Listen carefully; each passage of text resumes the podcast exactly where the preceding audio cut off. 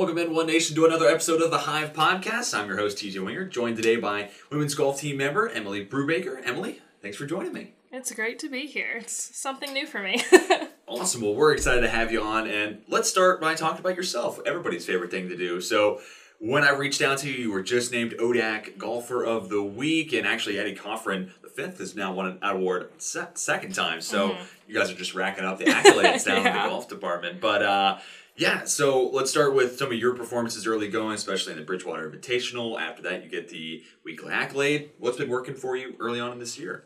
It was kind of weird because over the summer I was really busy with working, so I didn't really play very often. So I only played like once every 2 weeks. And then coming into the school year, I figured I'd have more time to golf. So it's kind of hard to say, but it's a little bit of everything, just kind of making sure everything's doing well and mentally that you're okay, because golf is such a mental sport. Yeah, and you and I were talking about, so at that Bridgewater Invitational, you hit a double on the first hole. Yeah. And I can only imagine, as someone who golfs leisurely and gets very frustrated with it, I can only imagine your mindset there.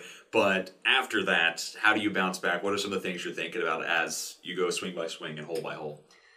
The easiest thing for me is when I golf, I think about it match play. So it's me against the course. And since I doubled that one, I was like, okay, it's kind of match play. I was like, the course is 2 up on me. And it sucked because that was one of the easiest holes. Like it was a straight downhill par 3. And I was like, this will be fine. And then I walked off and I was like, huh, that's interesting.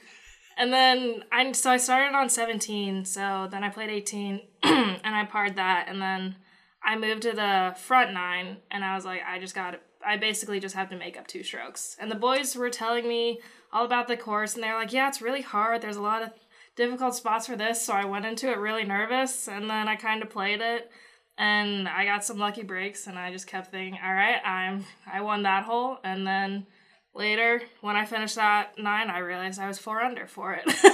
So I was like, all right, that's not bad. It's a pretty good way to come back from a double on the first hole. 4 under, a mark I will never reach. So yeah, I'd say that's a pretty good mark. And you mentioned getting some scouting reports from the men's team. How much are you guys relying on one another, talking to one another, communicating back and forth, whatnot? I mean, both of the teams were really close, since there's not many of us and we're a pretty small team. But they were talking about it, and of course it's going to be different since they're playing so much farther back. And I hadn't played this course before, so I didn't really know what to expect. So I just kind of went into it with the idea in my head that, I mean, the boys played pretty well. Eddie did really well. So I figured if the boys can score pretty well, then it should be okay for the girls to score as well. Yeah. And you mentioned an interesting point. I've never really even thought about it. So, of course, regular people, when you go out there and play golf, we're starting on 1 or 10. You starting on 17 at Bridgewater, what kind of challenge does that start, where you're beginning on the back end of the back 9, switching to the front, and then you're going to finish with what you didn't get to on the back? That's got to be some sort of mind prism that it puts you in. A little bit. It's weird doing that because I'm so used to either starting on 1 or starting on 10 and then not going back to that 9 until the next day. But it wasn't terrible starting on 17 because I was like, I'm near the end of it. And then I was like, the rest of my teammates are on 18 and 1. So it wasn't too bad. But when we were doing the practice round, all I could think was the first 9, which the mountain side that I had to play soon after, that was supposed to be the hardest because there were a lot of hills, and walking that course with the bag is really a challenge. It's really fun. Yo, yeah. So my first thought was, I'm going to be completely exhausted. So what's worked for me is not really thinking about golf. Like, if I can just keep my mind preoccupied doing something else, it works better. I will have to try that out. It works really well sometimes, but sometimes if you're not playing well, it's hard to recover. Snowball effect in either direction, no doubt. So then, of course, as a team, you guys come away with the win at the Bridgewater Invitational. What did it mean to have such a strong team showing early on? It was great because we didn't really play our fall, and then spring, we just kind of, like, near the end, we just started to really come together as a team and shoot low scores.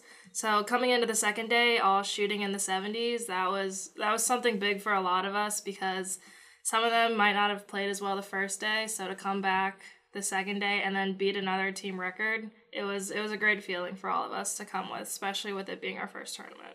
And so you come up with the team win, you play really well, you get that ODAC weekly award. What does that mean to you to get that recognition? Because I feel like a lot of athletes, obviously, you're all putting in work, and then you get that chance to get the spotlight on you. What did that mean for you?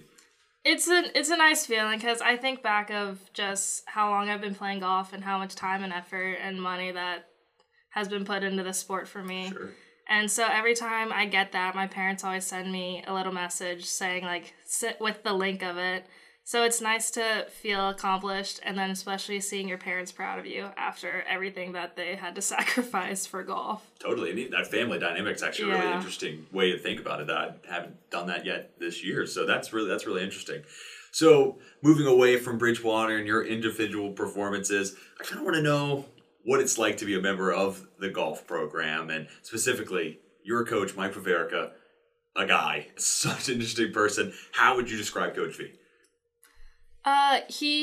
He has a lot of energy. We'll say that to start with. He just always has a lot of energy no matter what. But it's kind of nice because as he's being a coach for men's and women's, he kind of has to find a balance between us. And it's been nice because he'll encourage the boys and then he'll come and do the same thing with the girls. So it's been fun because, especially with him playing golf and at Bridgewater, that was his course. Mm-hmm. So he kind of gave us a bit of an insight. But he's fun. He makes sure that everyone is fed and all the peanut butter and jelly sandwiches, and he's always encouraging all of us. So it's been really fun. You can never have too many PB&Js. That's the take I will stand by for the rest of my life. Well, the girl I played with the first round was allergic to peanut butter, so that was a challenge. Sure. Those circumstances, yeah, maybe not. Me, I can never get enough, so I'm jealous of y'all. One final thing I want to ask you. What are you hoping to gain out of y'all playing the fall and the spring? But so we'll talk about the entire year. What are your goals for the rest of the year and some of the things you guys are hoping to hit throughout the rest of the season? Our record is currently 300 for a first day, and I think it'd be really cool if we could hit anything in the 200s because we're so close, and I know that a lot of us could easily do it. For me, I got Rookie of the Year last year, and then the girl that got Player of the Year, Megan, I played with her in high school, who's at Washington and Lee. So it'd be kind of fun to see if I can get that from her. Sure. But she's been solid for so many years that it's kind of hard to think about that. But that'd be a really fun thing to do. Nice little rivalry budding there. Yeah. That would certainly be fun. Well, Emily, it's been great talking to you. Thank you so much for joining me today. Thank you for having me. It's been great. Thank you all for listening to this episode of The Hive Podcast. Be sure to come back next week for a new episode. But until then, we are signing off.